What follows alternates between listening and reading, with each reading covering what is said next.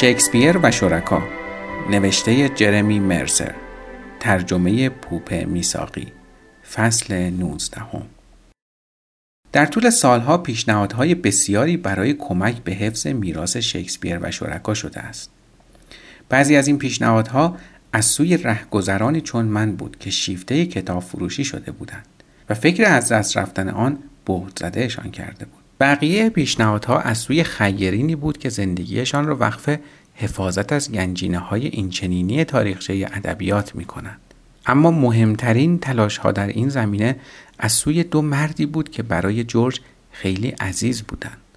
برادر کوچکترش کارل و دوست قدیمیش لارنس فرلینگتی. کارل ویتمن کوچکترین فرزند گریس و والت ویتمن و آخرین فرد بازمانده از بستگان درجه یک جورج است.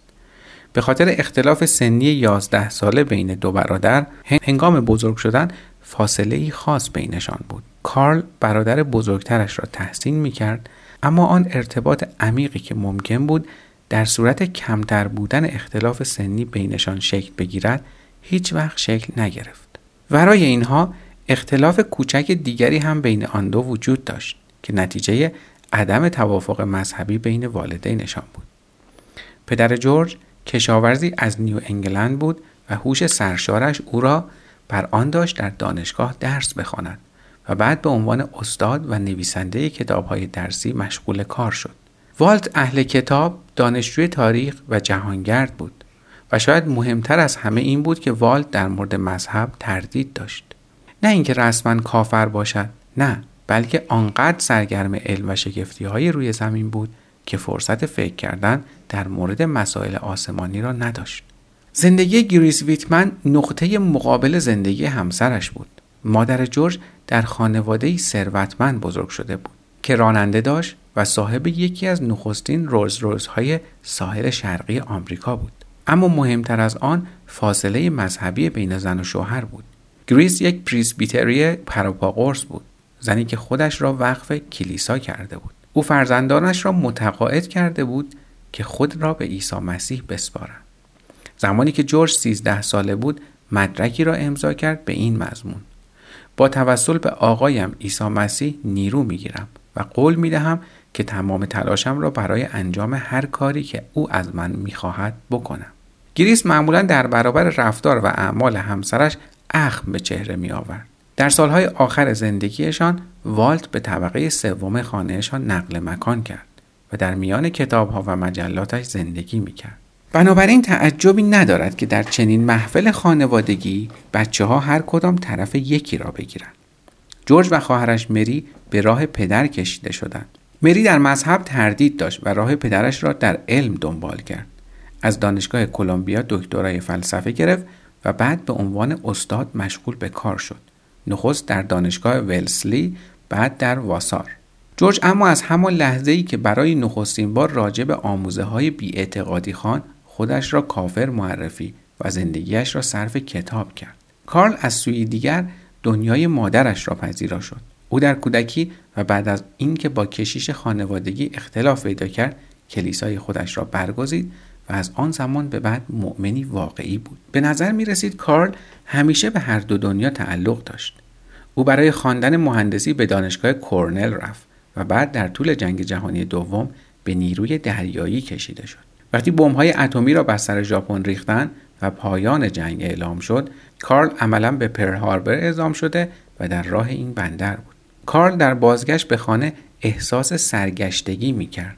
او در نامه هایی که جورج برای خانواده میفرستاد راجب ماجراجویی های برادرش می‌خواند و بسیاری از معزه های سوسیالیستی جورج او را مجاب کرده بود. اما پدر و مادرش اصرار داشتند که بهتر است استاد دانشگاه شود و برای رسیدن به ثبات بیشتر تلاش کند کارل که همیشه به جورج به دیده احترام مینگریست اول مدتی راهی جاده ها شد تا ببیند این نوع زندگی به دردش می‌خورد یا نه.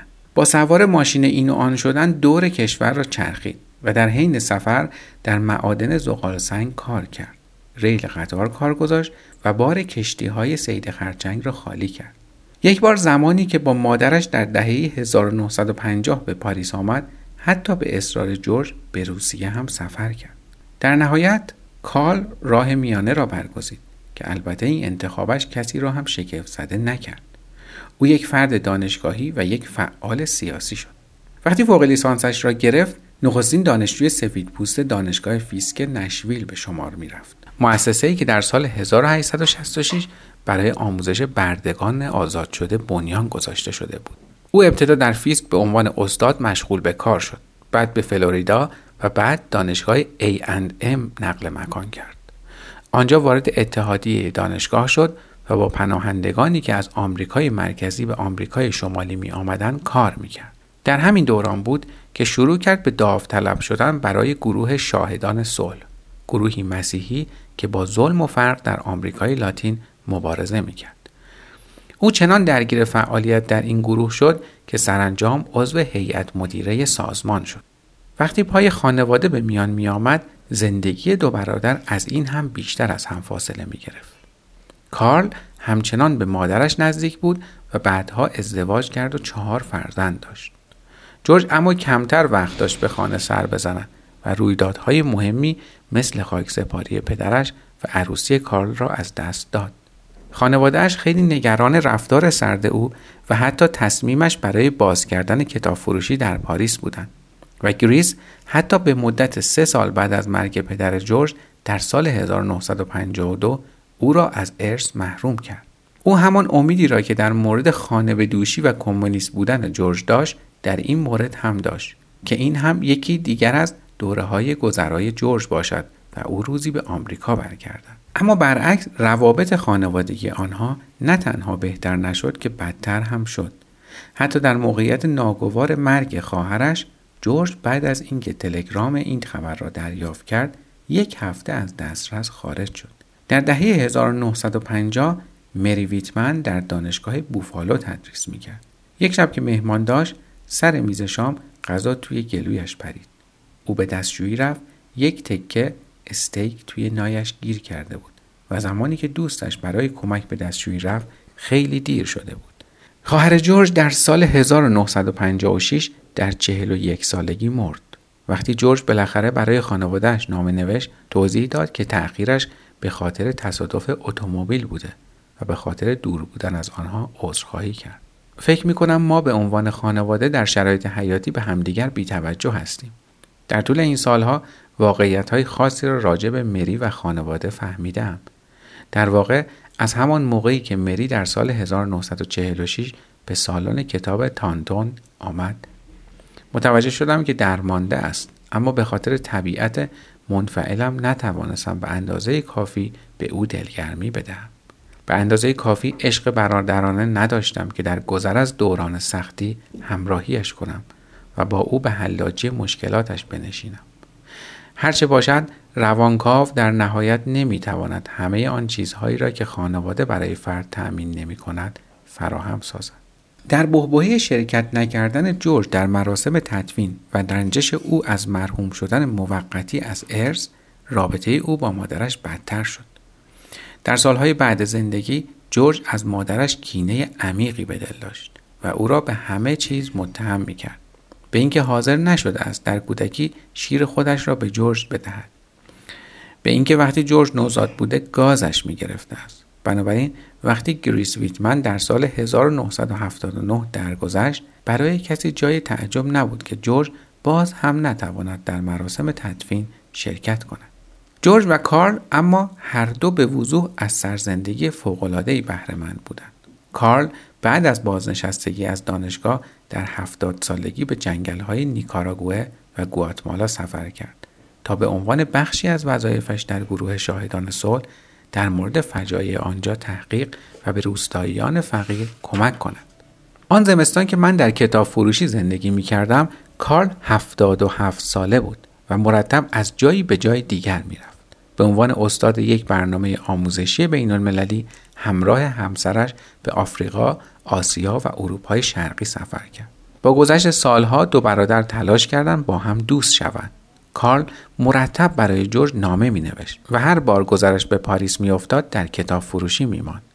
در یکی از همین سفرها بود که ایده کمک به مغازه به فکر کارل خطور کرد. کارل از آینده متزلزلی که پیش روی شکسپیر و شرکا بود خبر داشت و فکر می‌کرد بهترین راه این است که بنیادی غیر انتفاعی راه بیاندازد که هم بعد از مرگ جورج کتاب فروشی را سر پا نگاه دارد و هم جایگاه تاریخی آن را حفظ کند او معتقد بود که چنین کاری با فروش آرشیو کتاب فروشی و به کار گرفتن پول آن برای شروع بنیاد غیر انتفاعی که مدیریت مغازه را به عهده بگیرد میسر می شود. آرشیو شکسپیر و شرکا واقعا ارزشمند بود. در میان کارتون ها و پوشه ها کاغذ هایی بود مربوط به راه انداختن کتاب فروشی و پنج دهه نامه نگاری های نویسندگان شامل مجموعه جذاب از آنایس نین نامه های از افرادی چون هاوارد زین و ماکس ارنست و حتی یادداشتی کوتاه از سلینجر. به علاوه اینها پوسترهای صدها برنامه کتابخوانی و امضای کتابی که در مغازه برگزار شده بود هم بود. همینطور چاپ های اول و کتاب های کمیاب مثل دو چاپ اول اولیس که جورج از سیلویا بیچ به ارث برده بود و کتاب از کتابخانه شخصی گراهام گرین کتاب هایی که وقتی این نویسنده در گذشته بود جورج توانسته بود بخرد. این آرشیو همچنین شامل اسناد و مدارک مجله های متعدد ادبی بود که در کتاب فروشی تهیه شده بود مثل مرلین الکساندر تروچی و دو شهر ژان فانشت. جدال تروچی با هروئین و کارش با ژان ژنه هنری میلر و ساموئل بکت به ترتیب زمان ثبت شده است. اما جورج از فانشت که صدای ملایمی داشت با محبت بیشتری نسبت به بقیه یاد می کند. فانشت که روانکاوی اهل جزیره موریس بود به مدت بیش از نیم دهه مجله دو شهر را با همکاری جورج در کتابخانه طبقه دوم مغازه چاپ کرد. در طول این دوران جورج فانشت را به لارنس دورل معرفی کرد که او بعدها دوست و مشاور این چهره اهل موریس شد. آخرین بخش این آرشیف ها زندگی نامه هایی بود که بازدید کنندگان کتاب فروشی در طول چهل سال نوشته بودند. داستان های همه از آلن گینزبرگ گرفته تا جان دنور در جای جای کتاب فروشی پنهان شده بود. نوشته هایی که بخش هایی وسوسه انگیز از زندگی هزاران نفری را که سری به شکسپیر و شرکا زده بودند آشکار می ساخت. در اون مایه اصلی داستان ها به طرز حیرت انگیزی تکرار می شد. مردمی که فرهنگ حاکم سرخوردهشان کرده بود و به دنبال جایی میگشتند تا زخمهایشان را التیام بخشند. مردمی که آرزو داشتند دنیا را به مکانی بهتر بدل کنند. به قول جورج در واقع تنها تفاوت عمده میان نخستین مهمانانش در دهه 1950 و 60 و مهمانان امروزی وضعیت خانواده هایشان بود. به من گفت اون وقتا اینقدر طلاق نمی‌دیدی. این روزها انگار همه از خانواده های از هم پاشیده اومدن. کارل پیشتر راجع به این آرشیف ها با دانشگاه بوستون صحبت کرده بود و آنها علاقه زیادی به این قضیه نشان داده بودند.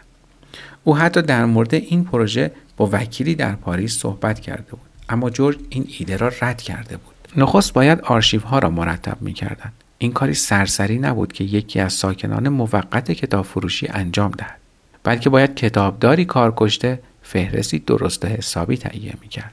بایگانی حرفه‌ای پیشنهاد داده بود که از آمریکا بیاید و این کار را انجام دهد و حتی به جورج گفته بود حاضر است در کتاب فروشی زندگی کند تا هزینه ها را کاهش دهد.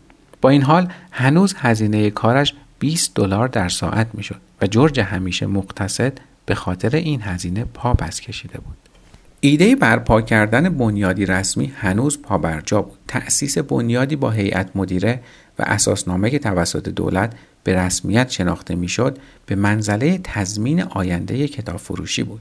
این همان کاری بود که فرلینگتی رفیق قدیمی جورج با کتاب فروشی سیتی لایتس کرده بود و همان کاری بود که جورج را تشویق می‌کرد با شکسپیر و شرکا انجام دهد. فرلینگتی بعد از گرفتن دکترایش از سوربن پاریس را در سال 1950 ترک یک سال قبل از اینکه جورج لومیسترال را باز کند در سال 1953 فرلینگتی با شریکش پیتر مارتین کتاب فروشی سیتی لایتس را در سان فرانسیسکو باز کرد. فرلینگتی امیدوار بود که بتواند خانه ای درست کند تا در آن نویسندگانی از همه سن و سال از زمان قدیم تا به امروز بتوانند گفتگویی بیوقفه با هم داشته باشند. فرلینگتی دقیقا همین کار را کرده بود. جامعه ادبی حول محور کتاب فروشیش راه انداخت صندوق پستی درست کرد تا نویسندگانی که آدرس مشخص نداشتند بتوانند نامه هایشان را در کتاب فروشی دریافت کنند و انتشارات سیتی لایتس را تأسیس کرد. او حدود 200 کتاب چاپ کرده بود از جمله آثار جک کرواک و پل باولز وقتی فرلینگتی را به خاطر چاپ زوزه گینزبرگ به اتهام اشاعه نوشته های مستهجن محاکمه کردن سیتی لایتس معادل شد با مفهوم آزادی خلاق. فرلینگتی همچنین به خاطر آثار خودش شهرت یافت خصوصا مجموعه اشعارش. کنی آیلند ذهن که یکی از پرفروشترین کتاب های شعر آمریکا در دهه 1970 بود. فرلینگتی که در سال 1919 متولد شده بود هفت سال از جورج جوانتر بود. اما پیش از جورج با قضیه آینده کتاب فروشیش روبرو شده بود. شهر سان فرانسیسکو کمک کرده بود بنیاد سیتی لایتز راه بیفتد سازمان فرهنگی آموزشی غیر انتفاعی مخصوص سواد آموزی و گسترش هنرهای ادبی. این دقیقا همان کاری بود که جورج باید در پاریس انجام می‌داد.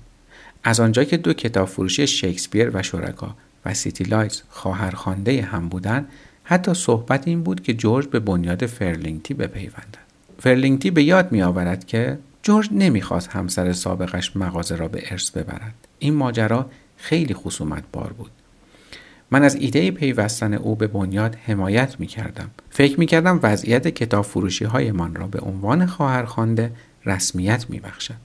اما موانع متعددی بر سال راه آنها وجود داشت. نخست سیستم حسابداری شکسپیر و شرکا بود.